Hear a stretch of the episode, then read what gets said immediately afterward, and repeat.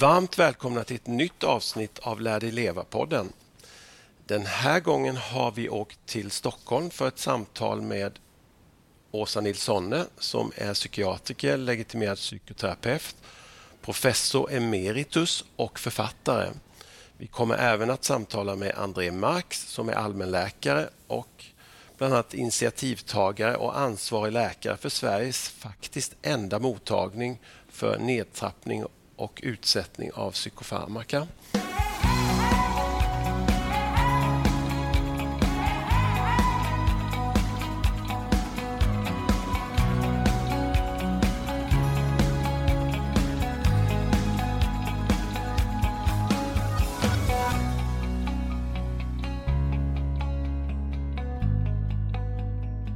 Och idag är tanken att vi ska prata om det högaktuella ämnet antidepressiva mediciner. Enligt sista mätningen ligger, eller är det ungefär 1,2 miljoner svenskar som tar antidepressiva mediciner. Jag är en av dem. Jag har tagit antidepressiva mediciner i 20 år. Och vi kommer också prata om eh, nedtrappning. Som sagt var en hel del fokus på nedtrappning och utsättning av de här medicinerna. Jag kommer också berätta om mina erfarenheter när jag har gjort försök att trappa ut mina mediciner. Och jag kommer också berätta lite grann om mina erfarenheter. Mm. Och mina erfarenheter som anhörig. Mm. Mm. Ja, men varmt välkomna Åsa och André säger vi då. Tack. Tack så mycket. Första punkten vi tänkte ta upp då, det är ju väldigt intressant i och med att det är så många som tar de här medicinerna. Jag då som har tagit de här medicinerna i 20 års tid. Nu har jag läst på ganska mycket senaste tiden men när man får det här utskrivet så vet man ju nästan inte vad man får för medicin utan man litar ju blint på sin läkare. Så att jag tänker att ni två, Åsa och André, ska få berätta lite mer. Vad är egentligen antidepressiva mediciner för någonting? Ja, om jag skulle starta så kan man ju börja med att konstatera att en del personer anser att de varken är antidepressiva eller att de egentligen borde kallas för mediciner. Ja. Och skälet till det är att det fortfarande efter alla dessa år, du får rätta mig André om du inte håller med här, inte finns någon riktig enighet kring att de studier som visar att de här preparaten hjälper mot depression, att de faktiskt har givit korrekta resultat. Det går att läsa dem som att det fortfarande inte är helt säkert att om man tar en stor grupp människor man faktiskt får den effekten man har önskat sig. Det som jag tycker är riktigt spännande är vad, vad är egentligen en medicin? Om man tänker ett ämne som det som vi ger till barn med ADHD, alltså olika typer av amfetamin. Ja, för det är det egentligen. ADHD-medicin ja, innehåller amfetamin. Precis. Då har det preparatet samma effekt både på de som har problem och på de som inte har problem. Mm. Då är frågan, är detta en medicin? Eller är en medicin bara någonting som hjälper specifikt för de som är sjuka? Mm. Menar, man tänker sig att man ger medicin mot lunginflammation eller någonting sånt, något antibiotikum. Om någon av oss som inte har lunginflammation skulle ta det så händer det inte så mycket. Nej. Men de här preparaten de påverkar alla mm. oavsett om man har någon typ av så kallad diagnos eller och ska man då kalla det för medicin eller ska man kalla det för en psykoaktiv substans mm. som kan vara hjälpsam? Vad säger du om det, André? Nej, jag tror att vi har ganska lik uppfattning eh, där. Jag tänker nog att, ja, vad är antidepressiva för någonting? Det som du var inne på så är det ju en väldigt eh, spridd, jag skulle kalla det en myt, gå så långt att kalla det en myt, att eh, ett vanligt antagande är ju att de här medicinerna korrigerar orsaken till till exempel depression och att depression då skulle bero på en rubbning av signalsubstanser. De man hör oftast om är ju monoaminer eh, och till dem räknas eh, serotonin, noradrenalin och dopamin. Och som jag ändå har tolkat studierna så skulle jag säga att det inte finns belägg idag för att depression till exempel då beror på en brist på olika signalsubstanser, det som också kallas för kemisk obalans. Och om det nu inte är en brist som orsakar depression, då är det ju inte så heller att de här läkemedlen som kallas för antidepressiva rimligen kan ha en fungera eller ha en effekt för att de korrigerar det underliggande tillståndet, för det, eller den Precis. underliggande kemiska obalansen. Så där tror jag att vi tänker likadant. Men bara för att de inte korrigerar det här underliggande tillståndet som vi inte har kunnat identifiera så betyder ju inte det att de inte har effekter. Det är alla som har tagit de här medicinerna märker ju att de gör någonting med kroppen och vårt sätt att tänka och känna och så. Men jag tror att den viktiga distinktionen som du var inne på så är att de här medicinerna utövar inte effekter på samma sätt som insulin vid diabetes. Har vi en diabetiker med diabetes typ 1 som inte får insulin, ja då överlever de inte. Sätter vi in insulin på de här så överlever allihopa. Samma exempel som du tog upp med eh, antibiotika vid bakteriell lunginflammation. Då överlever patienterna också. Så är inte riktigt effekterna av de här medicinerna. Men tycker du man ska kalla dem för mediciner? Jag menar, om någon är nedstämd och så säger kompisarna nu går vi ut och tar några öl. Skulle du betrakta det som att den personen blir medicinerad då av ölen? För personen kommer ju antagligen att må lite bättre när de har tagit några öl och umgåtts med kompisarna. Men har ölen blivit medicin för det? Ja, det är intressant. Mycket intressant. Tanke. Ja, jag kanske, när, jag kanske inte skulle kalla det för medicin. Det känns ju mer som att vi, vi har eh, vant oss vid att kalla det för mediciner. Men precis. Rätt och slätt. Det, de är juridiskt godkända som mediciner. Ja. De klassas som mediciner. Men eh, ja. ja. Då tänker jag, om det inte är en medicin, vad är det då? Ja, men då kan det ju vara ett ämne som faktiskt gör att du kan känna dig bättre ett tag. Utan att, som André var inne på, behandla någon sjukdom, vilket ju är vad mediciner normalt sett gör.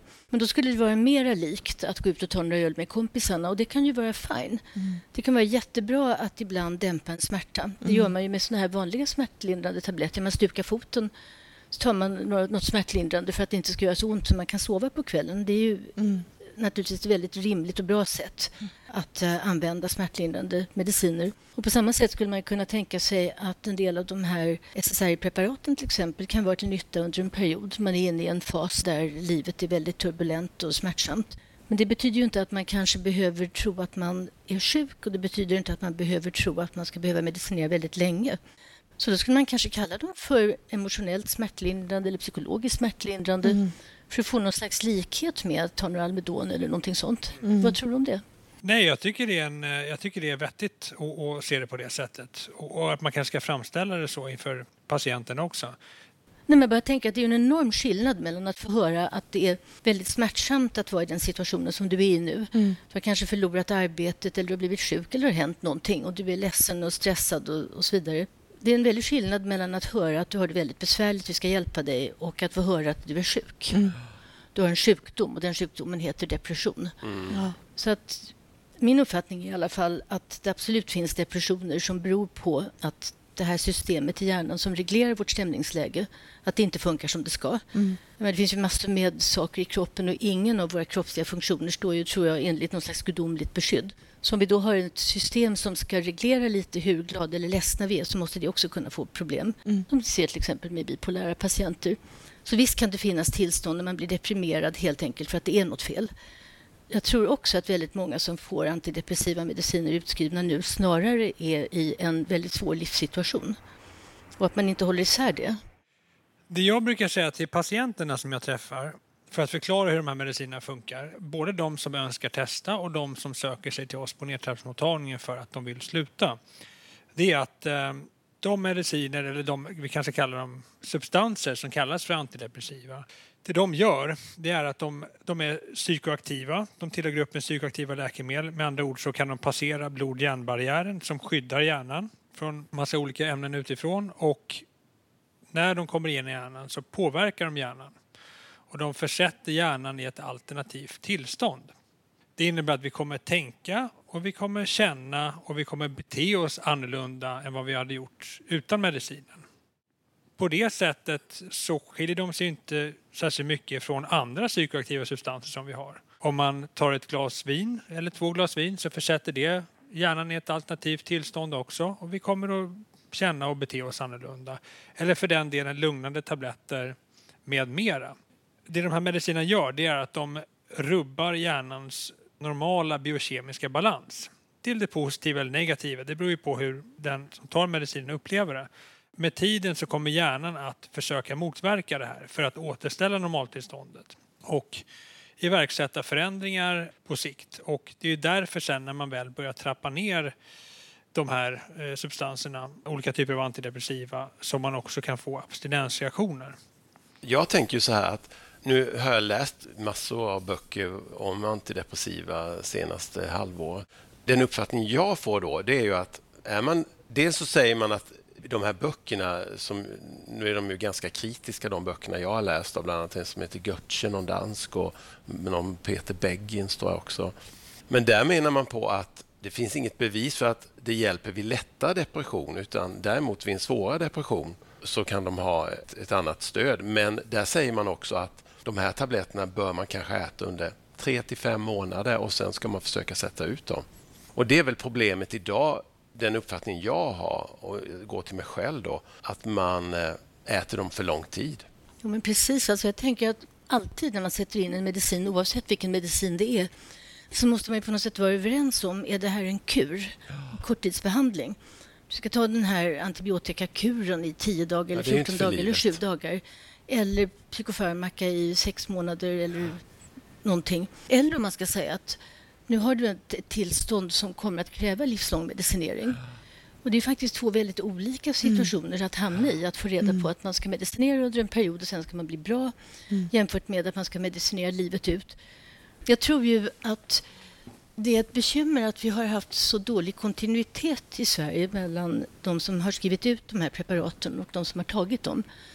Därför att det är klart att om jag sitter som doktor och sen så kommer du och du har ätit de här medicinerna väldigt länge och vi har ganska kort tid på oss. Då är det mycket lättare för mig att mm. förnya receptet. Du är nöjd, du mår bra. Jag vet ju inte varför du fick medicinerna en gång i tiden. Jag vet inte hur ni då diskuterade om en eventuell utsättning. Mm. Men om det är så att man har en kontinuerlig kontakt med någon, då har det gått sex månader och sen så säger man, ja, men hur känns det? Tycker du att det börjar bli dags att pröva? För då kanske ditt liv har styrt upp sig igen. Då kanske de där problemen som du hade sex månader tidigare inte är aktuella längre. Jag då pratar om min egen erfarenhet. Eh, jag har aldrig haft en läkare någon gång någonsin under 20 år som har ifrågasatt om jag vill sätta ut mina mediciner. Är inte det tragiskt? Ja, men det är ju katastrof. Mm. inte det sorgligt? Alltså. Ja, verkligen. Jag har ju då försökt sätta ut de, mina tabletter vid fyra tillfällen. Utan hjälp då Utan hjälp. Och inte med de metoder som finns idag ja. som vi också ska prata mer om. Så, om vad är bästa liksom för att få en skonsam utsättning som André framförallt är specialist på. Det kommer vi till senare i, i podden. Jag har ju då gjort det själv med fullständig katastrof alltså, för mig och också för Susanne då, som anhörig som har fått ta smällen. Mm. Och som sagt, men framförallt det mest skrämmande är att ingen, och jag, det, är, det är liksom 100 sant, ingen läkare under 20 års tid har ifrågasatt om jag är intresserad av att sätta ut medicin. Mm. Utan det har bara förnyats hela, hela tiden. Mm. Har det varit så att det har varit väldigt många olika läkare då? Eller ja, men det har det nog. Mm. Eh, det har nog varit minst en, under de här 20 åren har varit en fem, sex läkare inblandade. Men ingen av dem har ifrågasatt, utan bara Jaha, okej, okay, jag ser att de är på väg att ta slut. Liksom. Då skriver jag ut nya. Ungefär som du säger, Åsa, då, att snabbt och enkelt för läkaren. Man behöver liksom inte, inte sätta in resurser för att träffa en psykolog eller en terapeut. Eller man behöver liksom inte, utan ut med nya recept och sen in med nästa patient. Typ. Så himla bra att ni gör den här podden. Ja, mm. verkligen. Det som är så intressant tycker jag är att du har ju från början fått lära dig av läkare att det är lika naturligt för dig att äta de här tabletterna livet ut som det är för en diabetiker att ta sitt insulin. Alltså det har man ju hört det har man ju hur sagt många gånger som helst, alltså, vilket är mm. den största jädra men du, har ju, men du har ju haft någon slags, nu så här med facit i hand, har ju du haft någon slags intuitiv känsla av att du inte vill äta Nej, de här. Jag, att det inte har varit bra för dig. Nu kan ju inte jag säga, men alltså, jag känner ju många som äter. Vi har ju många i vår bekant. I och med att det är nästan 1,2 miljoner så har vi jättemånga i vår om, eh, vänkrets som äter de här. Och jag tror ingen vill äta dem. Är inte det väldigt sorgligt? Ja. Jo. Alla i princip vill trappa ner eller sätta ut. I alla fall mm. trappa mm. ner dem.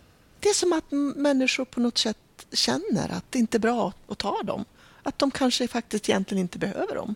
Jag tror också att anledningen är att man känner att man tappar känslomässigt så blir man mer eller mindre avtrubbad. Men är inte det så sorgligt? Ja, det är ju så mm. galet sorgligt. Det är så tragiskt så jag blir alldeles matt. Mm. Ja. Men jag tänker lite som vi var inne på tidigare här att jag brukar ibland gå tillbaka till en, en studie som amerikanska läkemedelsverket gjorde 2006. Eh, och då samlade de ihop alla de här randomiserade placebokontrollerade studierna som hade gjorts för olika typer av antidepressiva. Eh, och det var ju på flertalet olika indikationer men flest studier har gjorts på depression och ångest.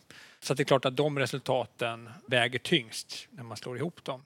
Och det de noterade då det var att fem av tio patienter de förbättrades varken på placebo, alltså sockerpiller, mm. eller på antidepressiva. Och med förbättring så menar vi heller då inte att de blev bra utan det är att man helt enkelt mår lite bättre.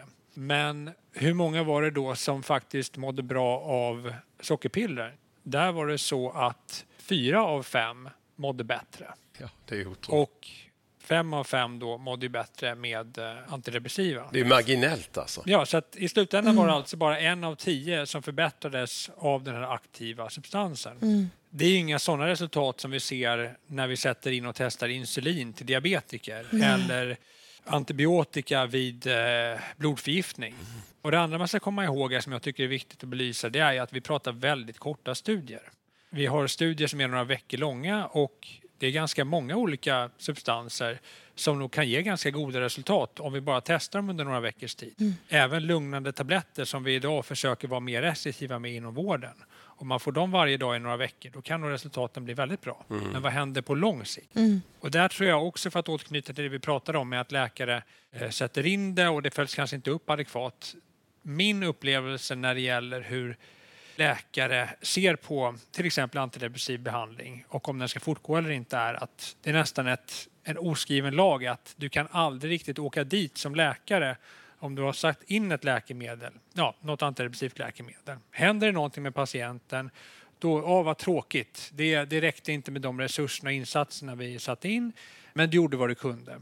Gör man däremot så att man har en patient som vill sätta ut och man hjälper dem att trappa ner dosen och någonting händer, då är det ditt fel som läkare. Då kan du åka dit på det. För att det var ju på grund av att du började trappa ner medicinen som det här inträffade. Så jag tror att väldigt många läkare också är rädda för att faktiskt, det är tidsbrist men det är också en rädsla för att de själva kan drabbas om något händer när de försöker hjälpa patienten. Att men hur skulle läkarna behöva ha det istället då? Hur skulle det behöva vara? Jag tror att det behöver eh, man uppifrån sett genom riktlinjer, genom fortbildningar behöver undervisa läkarna och övrig sjukvårdspersonal också bättre i hur de här läkemedlen funkar och hur man på ett forskningsbaserat eller evidensbaserat sätt kan hjälpa dem att trappa ner på ett tryggt och säkert sätt. För det finns inte idag i Sverige, de riktlinjerna. Vi var ute och hade kontakt med Socialstyrelsen inför deras arbete med de senaste riktlinjerna som kom ut tror jag, 2020 och tog upp det här. Vi vill gärna att ni tar upp problemet med abstinensreaktioner när man försöker sluta och att ni ger lite riktmärken och, och, råd hur de kan göra det här. Och ja, ja, men det ska vi ta till oss, sa de. Och sen när väl riktlinjerna kom ut så stod det absolut ingenting där. Det, jag vet inte om man ska lägga skulden på den enskilde läkaren utan istället fråga sig varför man inte uppifrån tagit det här vidare.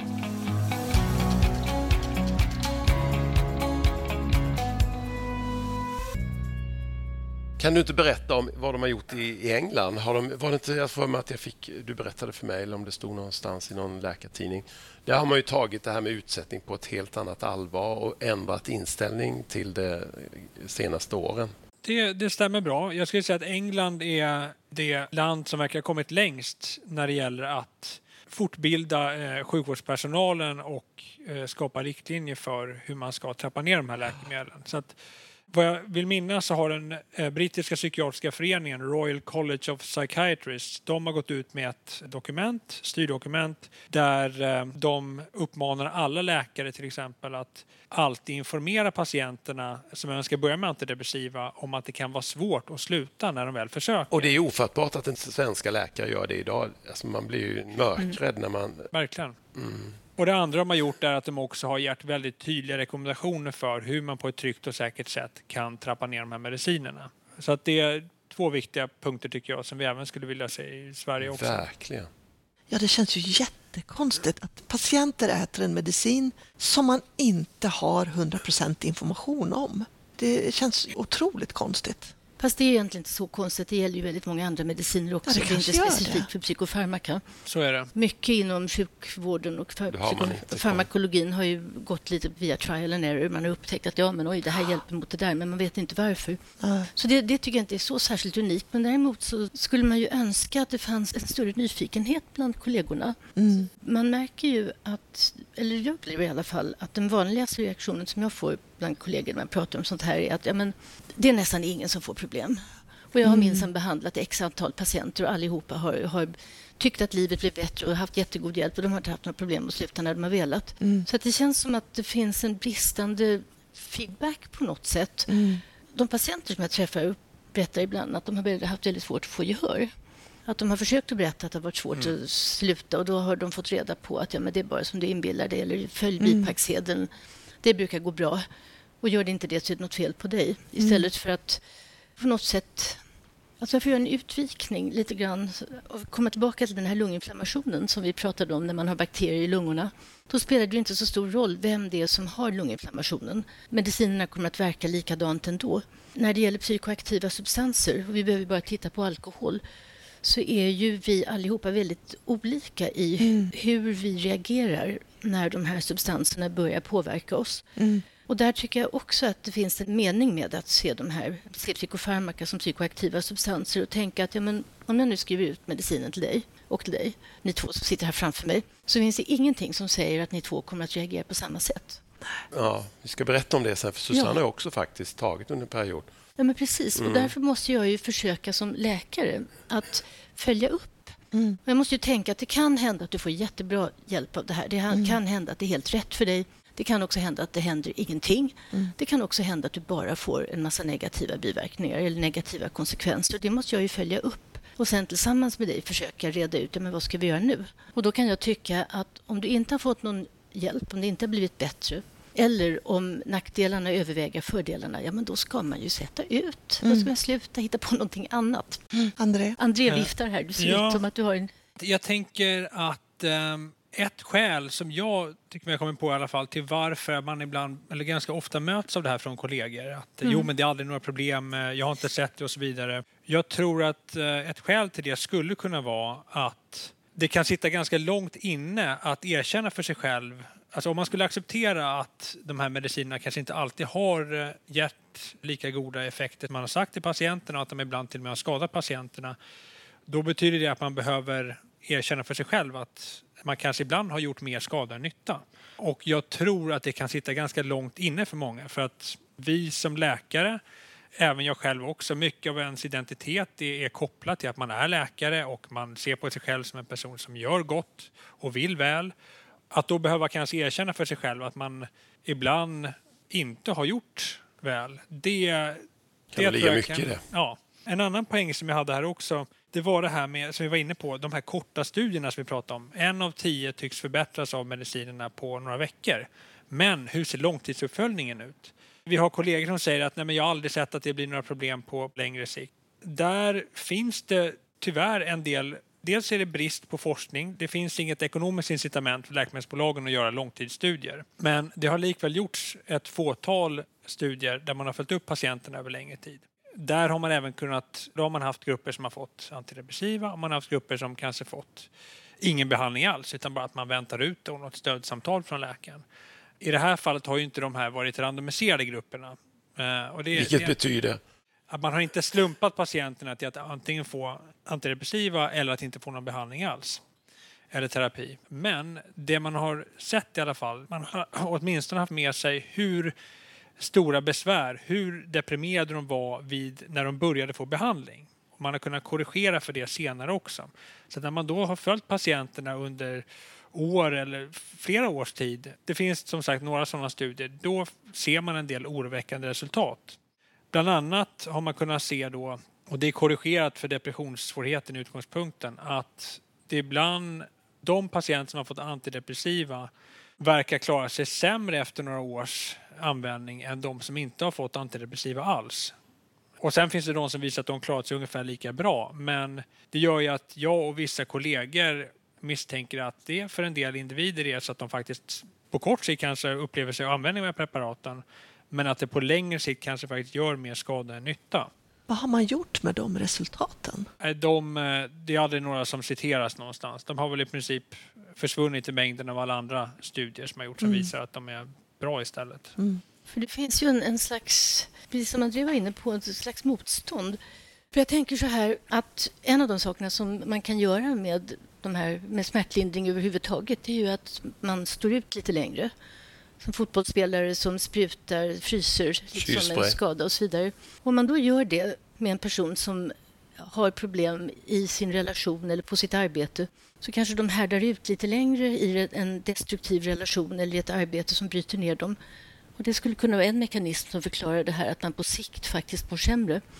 Men det finns ju en annan stor registerstudie som kom ganska nyligen där man bara hade gått in och tittat på... Sverige är ett sånt fantastiskt land, allting finns registrerat. Ja. Där man hade gått in och tittat på vad folk dog av och det visade sig att det verkade förekomma en översjuklighet i hjärt-kärlsjukdom bland folk som hade fått antidepressiva. Och det här behöver naturligtvis, det behövs ju flera studier, men det är också en sån här oroväckande information som kommer. Mm. mm. Apropå långtids... För det är ju ingen som vet när det kommer ett nytt preparat. Så det är ingen som vet vad kan hända när någon har tagit det här i 10 år, 20 år, 30 mm. år? Därför att det kan man ju inte veta i början. Så att vi får väl börja se. Men får jag säga någonting helt annat apropå uppföljning? Absolut. Jag tänker på alla de här ungdomarna som ställs på SSRI mm. och alla kollegor som säger att inga problem. Och så vet man, nu tänker jag ta upp sex eftersom det är någonting som de flesta ungdomar behöver ägna sig åt och tänka på, liksom hitta rätt i och försöka förstå vem är jag. Mm. Och så ger man dem då ett preparat som slår ut delar av deras sexuella funktioner. Och då undrar jag hur många som har faktiskt tagit en sexualanamnes på den här 15, 16, 17-åriga personen som de skriver ut mm. de här medicinerna till. Väldigt få skulle jag misstänka. Och hur många följer upp det sen? Vad är en amnes? En sexualanamnes? En anamnes är liksom när man tar reda på information. Mm. Och en sexualanamnes det skulle vara till exempel, ja, men har du sex och om inte varför och hur känns det och vem har du sex med och vad tycker du om och vad tycker du inte om och hur var det, men liksom att man verkligen försöker kartlägga. Mm. En... Hur det ser ut innan de får ja, medicinen. Då skulle mm. man behöva veta det och sen mm. skulle man behöva göra en ny sexualanamnes, mm. vilket tar tid. Mm. Efter det kan man säga inga problem. Men om man inte har gjort det, då tycker jag inte man ska säga att de här patienterna inte har några problem, för det vet man inte, för man har inte frågat. Jag tycker det är en jätteviktig poäng du tar upp här. Eh, våra barn och ungdomar som i allt större utsträckning får insatt de här eh, läkemedlen. Var, jag vet du skickade något meddelande till mig, André, det här med hur mycket mer det skrivs ut till barn och ungdomar i Sverige jämfört med Finland och Norge och Finland. Var det Danmark? Eller? Nu minns jag inte exakt siffrorna, men Sverige ligger ganska högt upp där. Sen har förvånansvärt nog så tror jag att Island också har en ganska hög förskrivning. Men jag vågar inte ta gift på det nu. Nej, men jag vet, du skickade en uppgift till mig. Jag kommer ja. till, men det var, jag vet att det var betydligt högre utskrivning till barn och ungdomar i Sverige än ja. våra grannländer. Jag tänker också på barn och ungdomar. Deras hjärnor är ju inte färdigutvecklade. Nej. Och de här preparaten påverkar hjärnan. vad händer då? Liksom? Visst, och vem vet? Ja, förlåt. Nej, det är ingen fara. Det jag, alltså, vi träffar ju på mottagningen, nedtrappsmottagningen inte sällan individer som har stått på de här läkemedlen sedan de var tonåringar. Och precis som Åsa var inne på här nu så är ju tonåren en period då man helt enkelt formar och eh, utforskar sin egen personlighet. Vem är jag? Och den man blir sen är ju mycket baserat på de tonårsåren. Där ingår ju det här med sexualiteten, att utforska sin sexualitet. Men det som sker när man då sätter in de här läkemedlen, det vi ser i alla fall, när man sätter in en psykoaktiv substans som påverkar vårt sätt att tänka och känna och hur vi agerar i den kritiska åldern. Det gör ju att de rätt och slätt inte får utveckla sin personlighet. Eh, Jag tänker också känslomässigt, allting, beteende, Exakt. allting. Beteende, känslorna. Så att jag upplever nästan att de som vi hjälper att trappa ner, som har börjat i tonåren och som har stått på det 10-15 år, de har på sätt och vis samma utmaningar där ja, som de som började röka marijuana eller oh. överkonsumera alkohol i tonåren. Oh. De behöver så att man börjar utforska sig själva igen, ja, på nytt. en identitetskris. Ja. De goda nyheterna här, det är ju att den här identitetskrisen kommer jag har inte suttit på samma sorts mottagning som André, men jag har arbetat länge med emotionellt instabila. De var ju, när de kom till oss, ofta väldigt medicinerade och vi försökte att sätta ut så mycket som möjligt av så mycket som möjligt. Och då kom ju på något sätt tonårsexplosionerna tillbaka, även om de här personerna var betydligt ja. äldre. Och det tyckte jag var en så uppmuntrande sak. Känslorna kom ja. liksom med en explosion och sen kunde mm. de ta vid där de hade på något sätt slutat. Så det var inte så att det var kört forever. Det var inte så att de aldrig mer skulle kunna hitta sig själva. Det var bara det att de hade haft en tioårsperiod kanske när allting hade bara dämpats stannat av, och stannats liksom. av. Och ingenting hade känts särskilt viktigt och vem man har sex med spelar inte någon större roll och drar man på sig skulder spelar ingen större roll. Nej. Och sen att komma tillbaka till att det spelar ju jättestor roll det är ju jätteviktigt att jag plötsligt har en massa konsumtionsskulder som jag inte brydde mig om. När Ett friskhetstecken. Jag vet att du nämner, André, i någon intervju någonstans som jag har läst, just det där med att när man väl har satt ut de här tabletterna, när man fått ut antidepressiva, ja. när man, de som lyckas med det, mm. för det är en del som gör om man oh ja. gör det på rätt sätt. Oh ja. Men att man till och med då kan liksom vakna till känslomässigt Precis. och allting som att, Exakt. men gud, jag har en jätteosund relation Förstår Precis, du? Exakt att man kanske gått, man kan ha varit så känslomässigt avtrubbad att man kanske har stannat i en osund relation ja. alldeles för länge. Eller i ett arbete som man, man har bara gått dit som ja. lite avtrubbad och gjort och sen, men gud, nu har jag vaknat i princip när ja. jag fått ut och känner att här vill inte jag alls vara. Och, och jag tänker det du tar upp nu här är ju jätteviktigt för att om man då har, sitter som läkare och ja, har hjälpt en patient att trappa ner och de här reaktionerna kommer. Ja. Om man då feltolkar dem som ett återfall ja, i depressionen och ångest, ja då kommer man ju reflexmässigt sätta in medicinen. Mm. För det blir starka känslor. Mm. Absolut. Det är känslosamt att vara människa. Och de, eh, ja. Ska vi ta en liten paus? Ta en liten paus.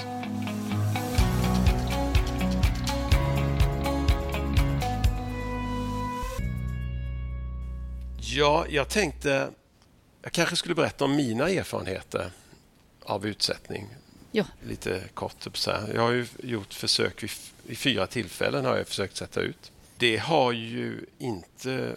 Jag har ju dessutom satt ut alldeles för snabbt, vilket vi vet nu att det är det är absolut sämsta man ska göra. Men det är också på inrådan av, av eh, läkare som då har sagt att nej men gud, du kan halvera var fjortonde dag och sen sätta ut dem på fem veckor eller sex veckor såklart. Och det har ju inte gått bra, det vet vi ju nu. Att så ska man inte göra. Får jag ställa en fråga ja. här? När den här läkaren har sagt till dig att halvera var fjortonde dag, ja. det kommer att gå bra. Sen när det inte gick bra, tog du upp det med läkaren och vad sa Ja, men då, då har jag ju sagt precis det som André var inne på. Då har han ju sagt, titta nu, nu är ditt skit tillbaka liksom titta nu är din ångest tillbaka och nu, nu är dina problem tillbaka. Du, du måste ju ha den här medicinen. Du, du måste liksom lära dig att, att du behöver den här medicinen. Och sen kör man den här insulingrejen, den har jag hört tio gånger. att Människor mm. som har diabetes behöver insulin och du måste nog inse att du behöver den här tabletten. Och då har du gått tillbaka och ökat Absolut, din dos varje gång. Och, och, till och med skruvat upp dosen. Mm. då.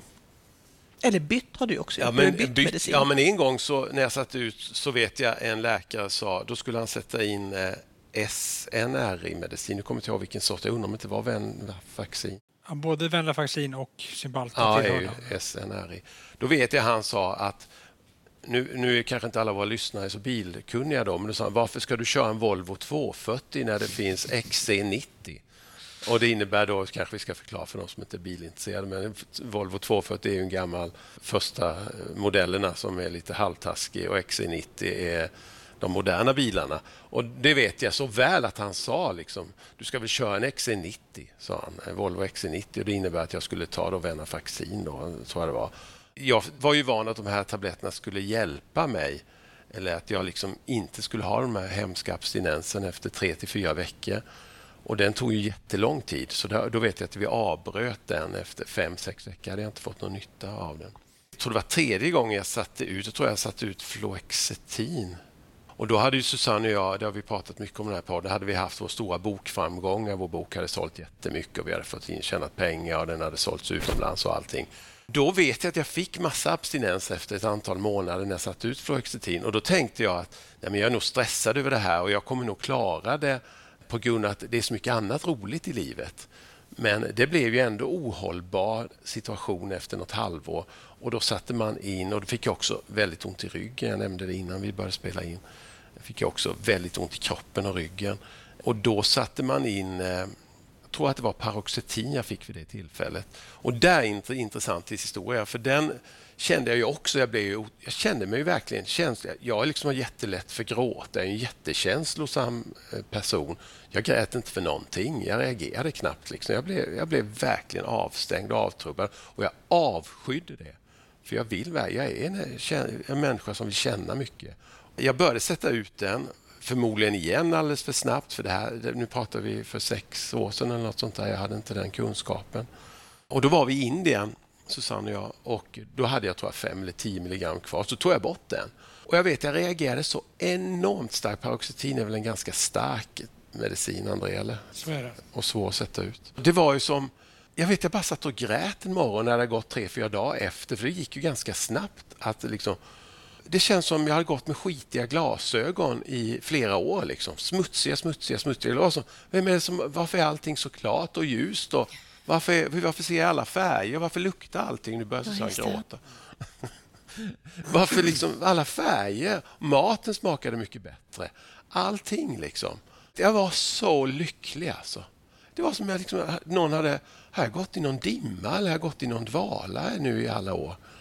Och då så var det så att när vi kom hem från Indien sen så vet jag att jag kände mig mer irriterad. Jag kände mig, jag sov inte lika djupt och lika länge fast jag var piggare när jag vaknade. Det, även om jag bara sov fem timmar istället för nio timmar med medicinen så var jag ändå piggare och alertare på dagen än vad jag var innan. Då. Men sen gick det väl tre, fyra, fem månader någonting. Sen blev jag ju så enormt sjuk. Alltså. Jag fick ju sån helvetisk ångest. Alltså. Jag blev så rastlös jag kunde inte vara still en minut. Alltså. Och jag som brukar gilla att ligga och läsa, jag kunde inte koncentrera mig på någonting. Jag blev så enormt dålig. Och Då sökte vi läkare. Nu hade vi kommit hem, vi bodde på Öland. Då. Och Då fick jag också samma svar som jag hade fått innan. Men du ser ju, liksom, du klarar inte utan. Nu, har du, nu är ditt skit tillbaka. Liksom. Vi måste sätta in det. Och Då fick jag också värk i kroppen igen. Och Då valde man att sätta in Cymbalta, som jag nu står på och som jag nu har då trappat ner enligt rätt metod jättelångsamt under lång tid Kombinerat då med att vi har tagit bort nästan allt socker ur livet. Jag tränar mycket regelbundet. Jag mediterar varje dag och liksom gör allt det där som för att hjälpa till med utsättningen. Och idag har jag gått ner från 120 milligram till eh, 25 milligram. På hur lång tid är det från att du började? Från 120. Det var faktiskt när du fyllde 60 år. Då gjorde jag min första sänkning. Ja, så det är nästan ett år sedan du har hållit på med ja, näst, den nedtrappningen. Nej, nästan två. Du kanske inte vet ja, att du fyller 62 fyller 62. snart. ja, du tror att du är yngre än vad du är, Ja, jag har glömt bort nu hur gammal jag är. nej, men eh, snart två år är det. Eh, och nu sätter jag ut typ 3 5 procent i månaden var fjärde vecka. Då jag mår ju inte alls dåligt på något sätt under nedtrappning som det är nu. Sen har inte jag bestämt mig. Jag kanske blir så att jag stannar på 5 eller 10 milligram. Det får på hur jag känner mig. Det kan ju du berätta mer om, André. Men just det där med att ta bort den där sista 5 milligrammen har ju många erfarenheter, i alla fall det jag läst mig till, att då kan problemen blir mycket större. Det är, då, det är då det kan bli riktigt jobbig abstinens. Det kan vi gärna fördjupa oss i här. Ja. Ska vi komma in på det nu? Eller ska ja, vi... jag tycker faktiskt det. kan vi göra. Eller ska du berätta, Susanne, det, när vi ändå är inne på det här med hur upplevde du liksom... Jag åt ju... Ehm, Både just när, när du åt mm. och sen mm. tänker jag hur det var att vara anhörig till mig när jag mådde som sämst. Mm. Jag fick ju... Du kan ju berätta först som sagt var när du fick testa det. När jag blev ordinerad Florex... Nej, Cetalin tror du fick. Nej, nej. Jag åt Florex... Floxetin? Floxetin heter ja, det. Gjorde. Mm. Floxetin åt jag i ett år ungefär. Och det var ju då när jag blev utbränd, som man kallade det för. Och då kunde de ju inte skriva utbränd i sjukjournalen, utan det blev ju utmattningsdepression. Det var mer sjukskrivnings... Mm. Och då fick jag Floxetin och jag fick ju inga som helst insättningssymptom. Troligtvis ingen hjälp av den överhuvudtaget. Och inga utsättningssymptom heller. Så intressant. Du märkte alltså ingenting? Nej, ingenting. ingen skillnad Nej. på någonting. Och det är ju en extrem kontrast till, till dina ja, känslor. Ja, ja. Men å andra sidan så har vi ju upptäckt att Du reagerar ju väldigt, väldigt starkt på socker. Du blir extremt pigg av socker. Ja, ja, ja. Jag blir inte pigg av socker. Jag blir, jag blir inte pigg av kaffe. Jag eh, får ingen effekt av egentligen någonting, vilket är väldigt svårt för mig då att vara motiverad på olika sätt, både med träning och att avstå saker och sådär som jag borde avstå från. Så det är ju väldigt intressant. Men jag är väl byggd sån att jag inte helt enkelt det. inte får några. Att vi är så väldigt olika. Det var det du var inne på, Åsa, där, ja. att, att, vi är så olika. Liksom. Ja. Och är man bara medveten om det så är det ju bara att ta det som en del av självkännedom. Men jaha, mm. det, här mm. var inte, det här var inte min grej. Nej, så är det Och du har väl antagligen inte varit i riskzonen då för att bli tillvand till något narkotiskt ämne eller någonting sånt där? Nej, jag har ju rökt en gång i tiden, ja. men um, nej, jag har inte... Det enda jag har det är att jag har, väl, jag har en ärvd beroende personlighet med en pappa som blev alkoholist. Så att jag har ju... Um, min beroende del ligger ju i sockret för mig. Så det är en anledning till att vi har slutat med socker och spannmål. Det är väl bara det jag egentligen känner att jag så att säga blir påverkad av mm. på ett negativt sätt. Jag tänker mer det här jag var inne på när jag, när jag alltså, var så sjuk av min mm. abstinens av utsättningen. Egentligen så började väl min frustration över ditt tillstånd redan när du började få din ångest. För jag hade aldrig träffat en människa med ångest. Jag visste inte vad det var för någonting. Du visste inte heller hur skulle du bemöta det? Eller hur? Nej, jag visste inte alls hur jag skulle hantera Eh, Mats när han kom in i sin, eh, den här ångestbubblan och kanske försvann in i ett annat rum och var inte kontaktbar eller du hörde inte vad jag sa eller om jag... Du var inte intresserad av din omgivning överhuvudtaget. Eh, och det var ju en hemsk situation. Plötsligt blev ju du förändrad. Men sen blev du ju också förändrad när du började ta din medicin. Jag vet. Nu kommer det mer flygplan. Ja, det är en hel armada där borta. De har såklart någon slags övning här nu ja. när vi sitter och pratar. Ja, vi hoppas det hörs ändå. Det här är väldigt unikt. Det brukar inte cirkulera flygplan ovanför här. Såklart. Jag kan stänga dörren. Nej, det är, Nej, det är ingen fara det är övergående. Nej, men du var ju ett stöd för mig. Det var dit, dit jag ville komma. Du var ju ja, ett så stöd småningom. för mig. Alltså, när jag väl satte ut de här medicinerna på ett felaktigt sätt, vilket jag vet nu, så var ju du ett stöd för mig. Jag hamnade ju på psykakuten.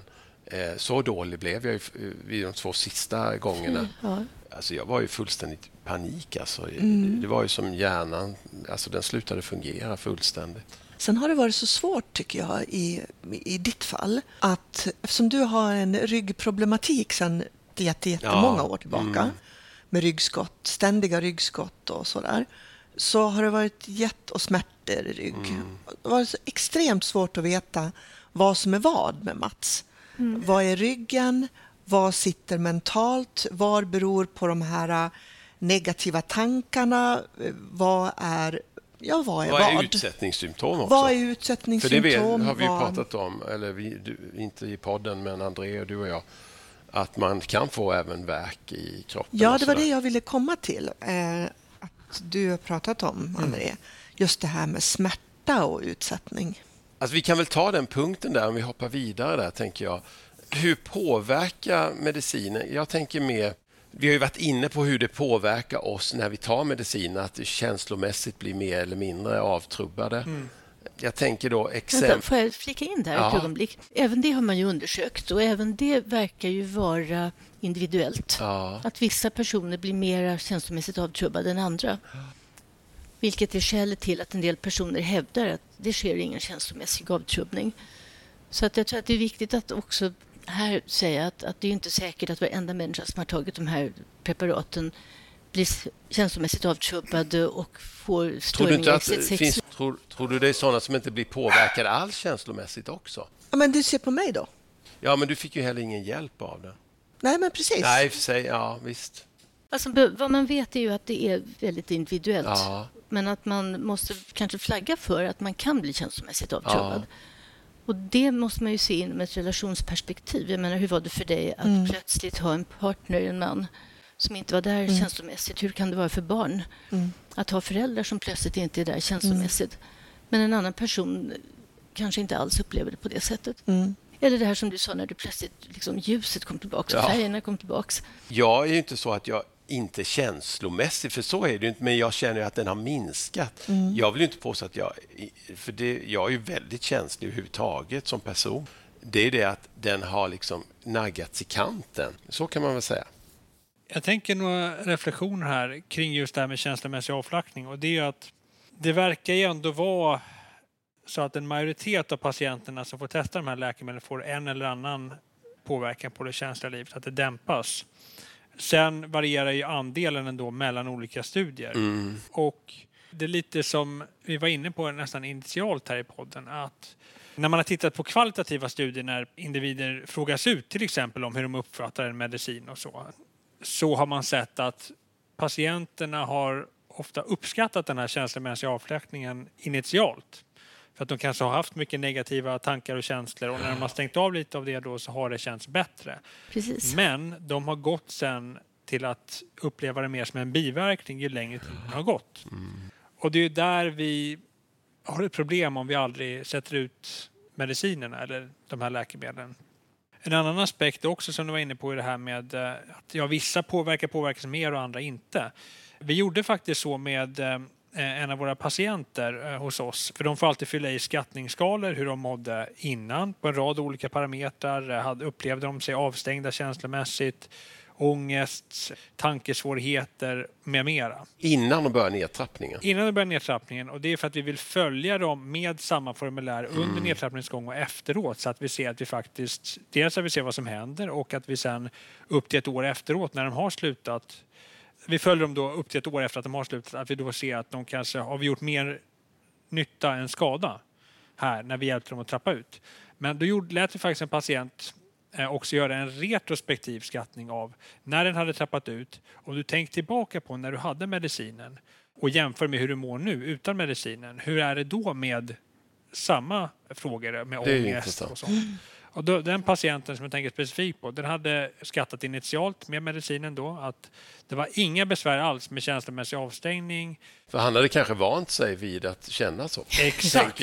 Och det är det som händer för många. Man vänjer sig vid det här tillståndet För du har inget att jämföra med när du har ätit den här tabletten i 5, 10, 15, 20 år. Exakt. Och sen när den då fick skatta det efteråt då, och jämförde med hur den mådde utan med det här läkemedlet, ja, då då skattar den maximalt på avstängdhet. Mm. Sen är det bara ett fall, men jag tror att det kan vara viktigt att komma ihåg det du sa just att man vänjer sig också vid de här tillstånden. Och då är det lätt att säga nej, jag märker ingenting för att som sagt vad man har haft, man har, man, det har blivit ett normaltillstånd. Eller man kanske till och med inte tycker det spelar någon större roll eftersom den avtrubbningen gör ju på något sätt att ingenting berör lika mycket och då kanske man inte ens... Men just det där som jag tycker är så fantastiskt när folk sätter ut, när de plötsligt kommer en vacker dag och säger att Idag kände jag en doft ja. Mm. av liksom ett äppelträd eller mm. av maten. Eller fågelkvitter på ett annat ja, sätt. Plötsligt kom jag ihåg att ja, men det, är så här. det var ju så här det var. Mm. mm. Och precis som du säger, det hade de inte saknat och inte på något sätt hade glömt. Plötsligt kommer det tillbaka. Ja.